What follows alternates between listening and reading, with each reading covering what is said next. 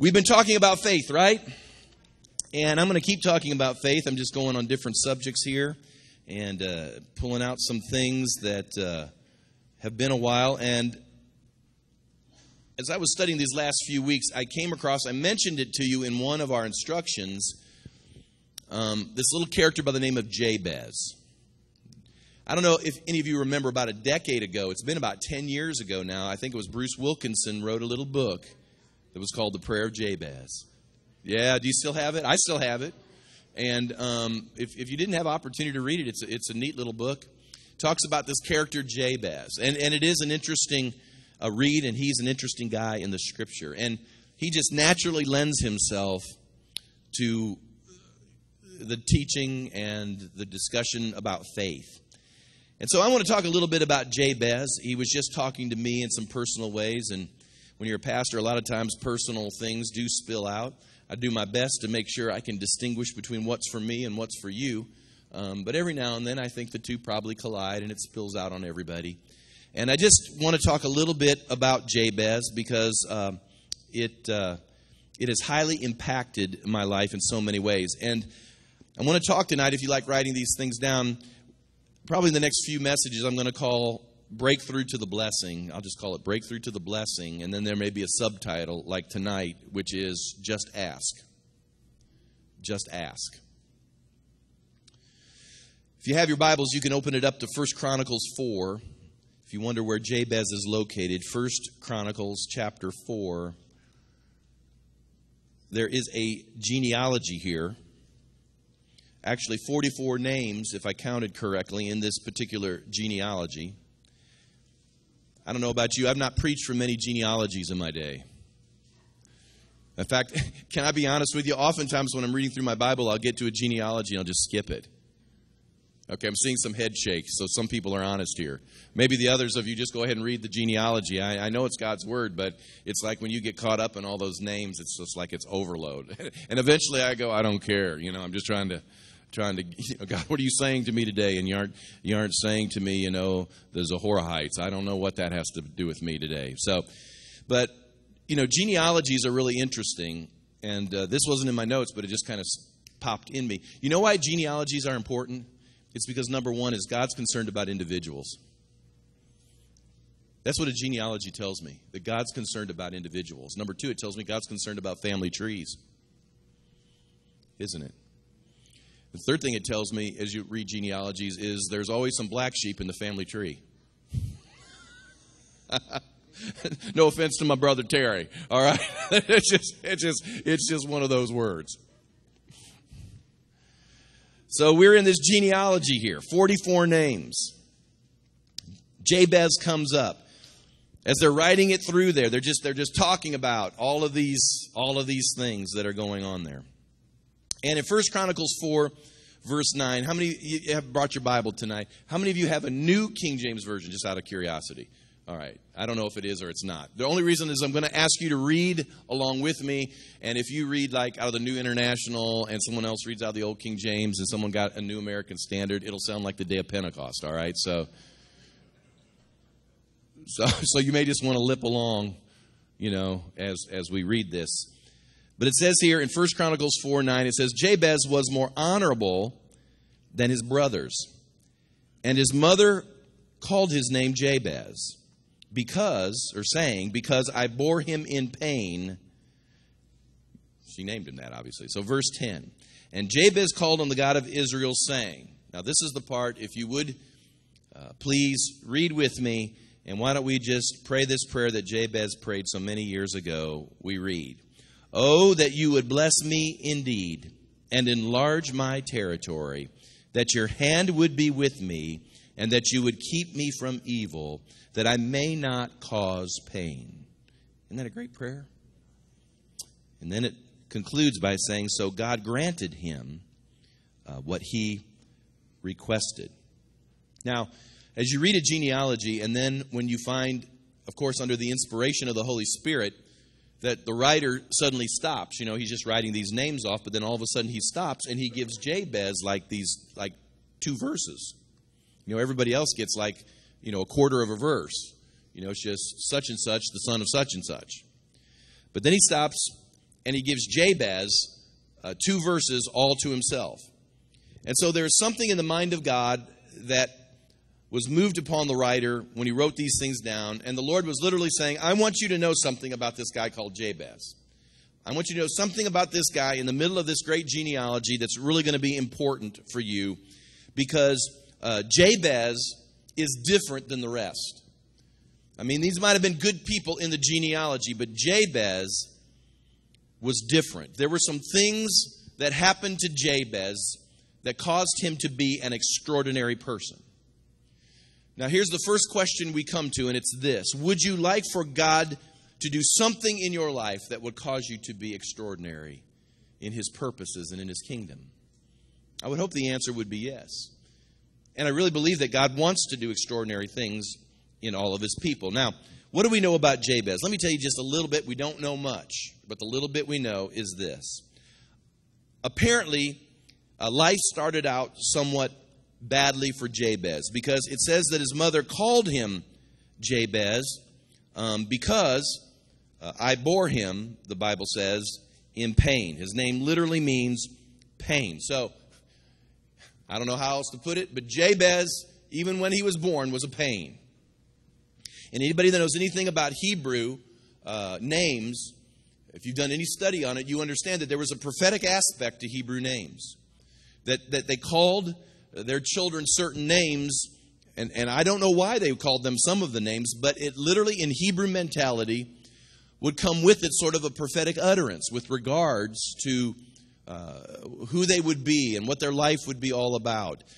Jesus, when he was named Jesus, was the name of Jesus is Savior. In fact, it actually is a derivative, a Greek derivative of Joshua, which is the Savior of the people. And Joshua literally, literally did that. And, and of course, Jesus uh, epitomizes uh, all of those all of those things. Israel, uh, the name Israel means the Prince of Nations.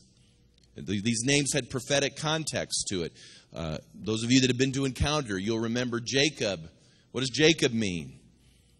Well, deceiver, usurper, yeah, and, and, and that's exactly what Jacob did all of his life. And so there was almost like this prophetic utterance uh, that would come over their life. And so Jabez gets marked even in his birth, as being in pain. He was, he was a pain. And so he started out badly.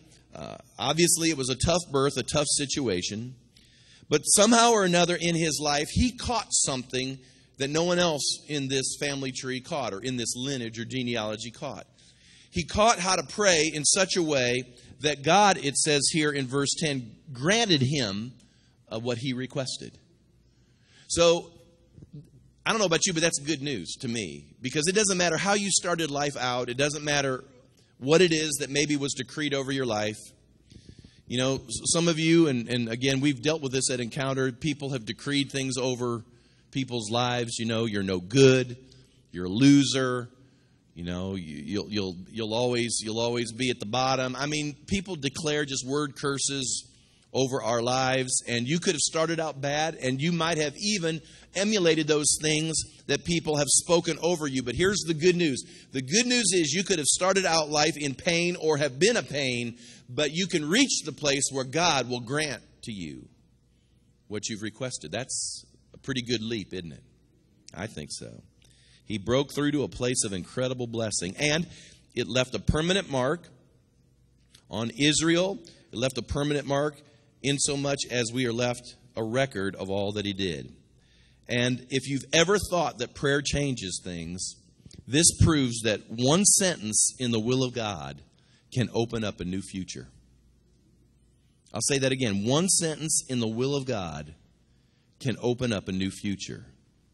God wants to do great things in your future, but I'm going to give you a key right now. Write this down, memorize it. You can probably memorize it. It's this just ask. Just ask. You understand what it says in James chapter 4? It says, You have not because of what? And he goes on to say that uh, the reason you have not is because you've asked amiss. And I started to look at that prayer again, uh, or that statement James made again. You have not because you ask not, and when you ask, you're asking amiss. What God's looking for is this from you and I He's looking for on target praying. On target praying. I understand you pray. I pray too. We probably all have prayed and are praying here. I want to ask you do you know if you have on target praying? There's a difference. You know, there's sort of like I'm going to pray and we'll just throw it all on the wall and we'll see what sticks. But then there's the praying that's on target, that can hit the bullseye. That's the will of God, that God wants to move on swiftly and quickly. Now, as you think about that, I want to ask you another question. Do you think that God has favorites? Now, I know what you're going to say. Because if I was asked that question, I know what I would say. Because I know what the right thing to say is. I'd say, no, no, no. God, God doesn't have favorites. God loves everybody. He loves everybody the same, no respecter of persons. I, have I've taught that. I, I, if someone asked me, "Do you think God has favorites?" I would, I would just because of my training, a couple of verses that I'm aware of, I would instantly say, "I don't think He has any favorites." But can I just share this with you? It says in verse nine, "Now Jabez was more honorable than his brothers." In other words, Jabez had something going on that made him a cut different than his brothers. Now, I don't know whether you want to call that favorites or not, or I don't know how you want to unravel that uh, doctrinally. I think I know I understand how I would unravel some of those things doctrinally.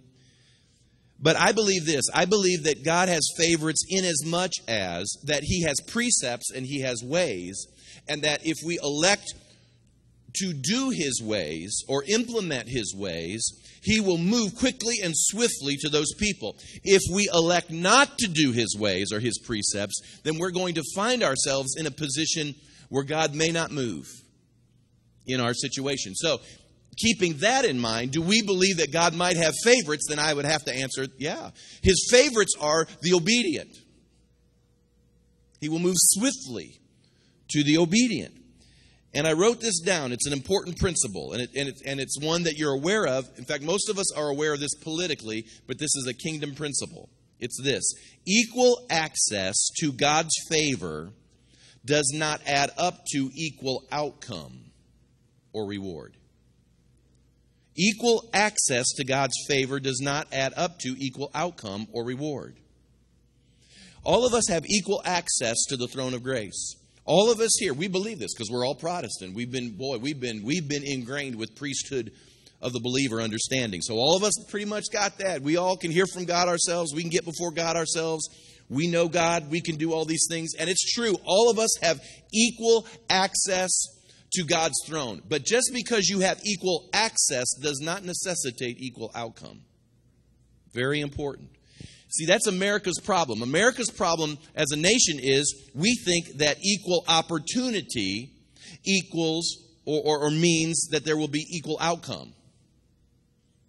That's not true. I, I mean, it's just it's just not true. We have we all should have the same opportunity in our nation. I believe that. I believe in equal opportunity. But but you cannot generate equal outcome. You can't cause everyone to be equal. It's just not the way it works. Why is it not the way it works? It's because some of us choose to follow God's ways and some of us choose not to. And if the way of the transgressor is hard, why should someone who won't get their sorry carcass up in the morning and go to work reap the same reward as someone who chooses to work 40, 50, 60 hours a week? I mean, that's, uh, you're following me, right? We would say to ourselves, well, they should. They've worked hard and, and, and they've reaped uh, what it is they've had. Now, I'm not saying that people, there's not a legitimate place for caring for the poor, feeding the hungry, and helping people. I'm not saying that we don't help people. I, I, I even believe that there should be societal safety nets. I have no problem with some of our safety nets. But this is what I'm saying I'm saying that just because there's equal opportunity does not mean there's uh, equal outcomes. And so it is in the kingdom. Why, why would, I mean, think about this. Why would somebody who refuses to get in God's Word, who refuses to pray, who refuses to participate in all of the precepts that God has laid out for them, why would we think that person would reap a reward from God as the one over here who decides to implement all of these things in their life?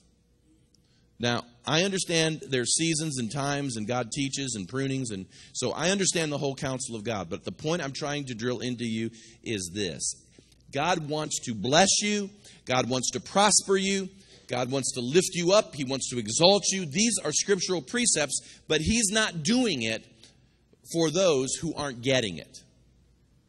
Right? Very, very important.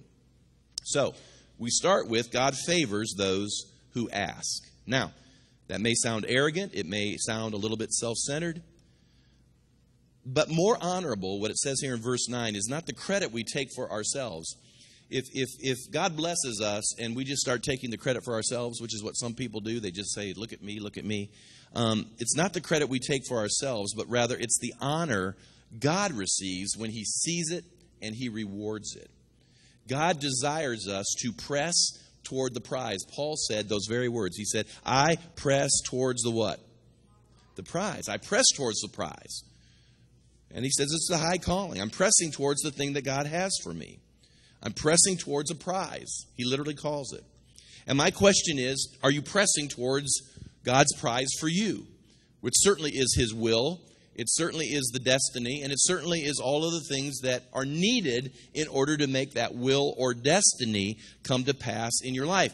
And the reason we oftentimes don't have it is because we just don't ask for it. We have not learned how to pray on target. Now, let's understand what blessing is tonight. I'm just laying some things down. We've talked about faith, we're still in the faith realm. Of course, in our circles, whenever we talk about faith, it always is linked up to usually resource and prosperity and healing, and these things are true. But let's understand what blessing is, okay? Before you ask God for a blessing, because that's what Jabez did, he said, Oh, that you would bless me indeed. Now, you know what that word indeed literally is? It's literally about 10 exclamation points.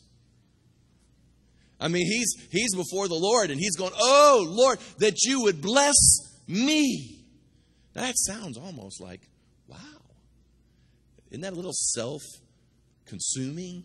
Isn't that a little self, you know, perpetuating? But we need a clear understanding of blessing. You, you, would ask for a blessing if you would understand what a blessing is. You know, we ask God to bless things. It's interesting. We ask God to bless our meals. We ask God to bless the missionaries. We ask God, you know, bless the pastor, you know, bless my family, bless these people. It's kind of like it's kind of like when we're blessing people, it's kind of like would you give them a nice day? Lord, let them have a good day today. You know, bless them. But bless means this. Write it down. it, it is the transmission, blessing is a transmission of favor in a supernatural way. That's what a blessing is. The transmission of favor in a supernatural way. I'll say it again. The transmission of favor in a supernatural way. That's what a blessing is. Now, let me tell you why the blessing comes, because it's very important that you understand not only that you are to be blessed, but that there's a reason for the blessing. The reason for the blessing is in order to do the purposes of God in your life.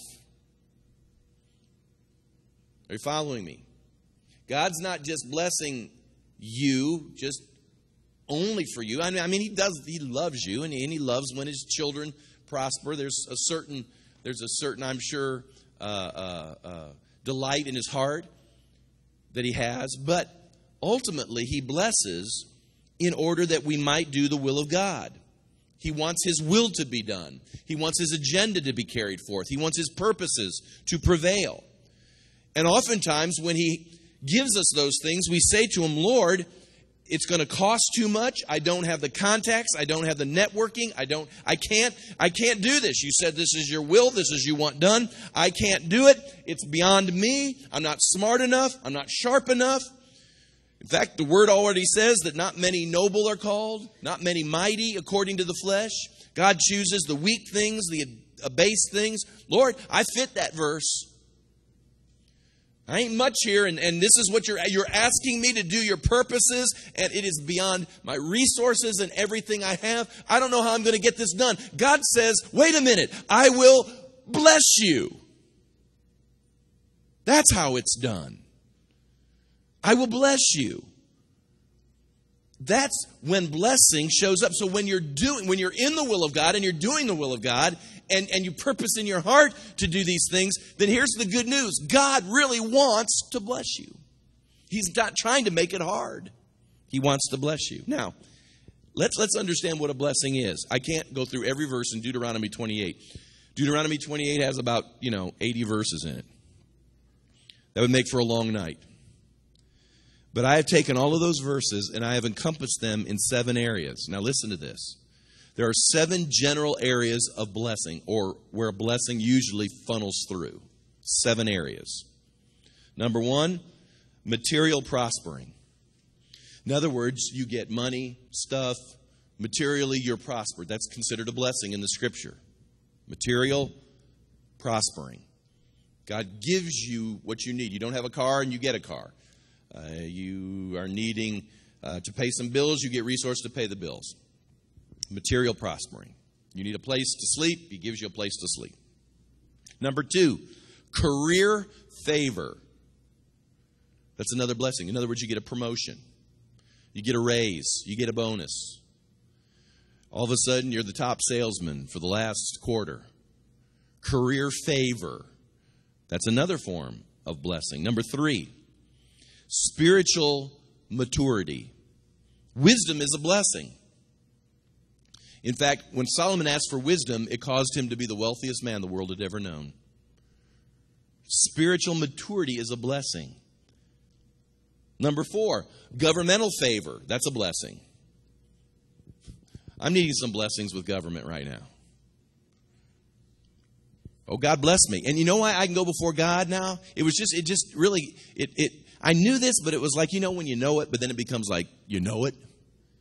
I can go before God and say, God, I need you to go down to a county office and bless me indeed. Because it ain't about me. It isn't about what I get. It's about your purposes, your will, your agenda. So governmental favor. You know, sometimes you need favor with the IRS.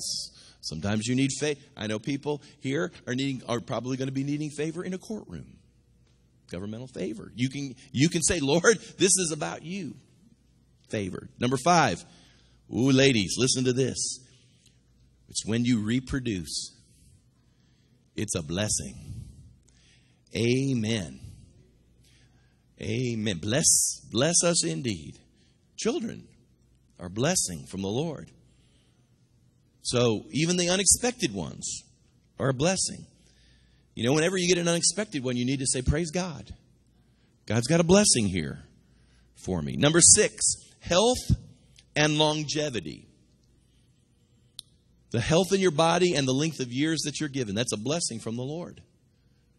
And I believe as Christians, I, understand I want to go to heaven and uh, I want to be with the Lord, and I'm looking forward to those days. But truth be told, when I go to heaven, my purposes are done. My race is complete. It's all over. I get to enjoy life with my Lord for all eternity. While I'm here, I get to do the purposes of God. And so, you know what? There, I think there is a righteous place to say, Lord, give me longevity, increase my years, that I might accomplish your will. I delight in your will. Give me longevity.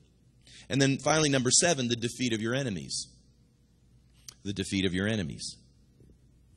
These are seven general areas. If you read through Deuteronomy 28 and you read the blessing about, I don't know, a third of the chapter is the blessing and two thirds of it is the curse. But it will encompass those seven general areas. And so when we ask God for a blessing, understand well, let me just give you two reminders. Number one is God's blessing is about His glory. We've already mentioned that. God's blessing is about His glory. He blesses in unmerited ways. You don't deserve it, you didn't earn it. You're simply being obedient to the will of God, wanting His purposes to manifest in your life. And when He blesses you, it is about His glory, it's not about you. Number two, this is the important one, I think. Number two, God decides what the blessing will be. You'll notice here that uh, Jabez said, Oh, that you would bless me indeed. Now, I, I, told you that I need a blessing down in a governmental office, and, and there's a place for that. But Jabez just went and said, Lord, bless me. I'll, t- I'll take whatever blessing you have. Would you say that to the Lord? whatever blessing you have in any of these areas, Lord, I don't have to define it. I don't I'm not looking to make you do something. I want Lord, I want what you want for me. Bless me indeed. I honestly believe that's what the scripture means when it says that God will grant to you the desires of your heart. I really don't believe that that scripture means that He's going to give you whatever your carnal heart wants. I believe that when your heart's right with God, when your heart has purposed itself in the will of God, that at that moment that God sees that what's inside of you is clean before Him, that's when God, I believe, grants you the desires of your heart. So, tonight, I'm running us right up to time. I think it's time for us ordinary people to do something extraordinary before our God. Amen. And you know where it starts? It starts by asking. So I'll tell you what, let's do. Thank you for taking notes or putting your Bibles uh, in your lap, but now you can put it all up, and I want you to stand up just for a moment. And uh, hey, why don't we come down here? Why don't you come down at the altars of the church? Just slip on down, and we're going to ask God tonight. Let's just ask Him for some things tonight.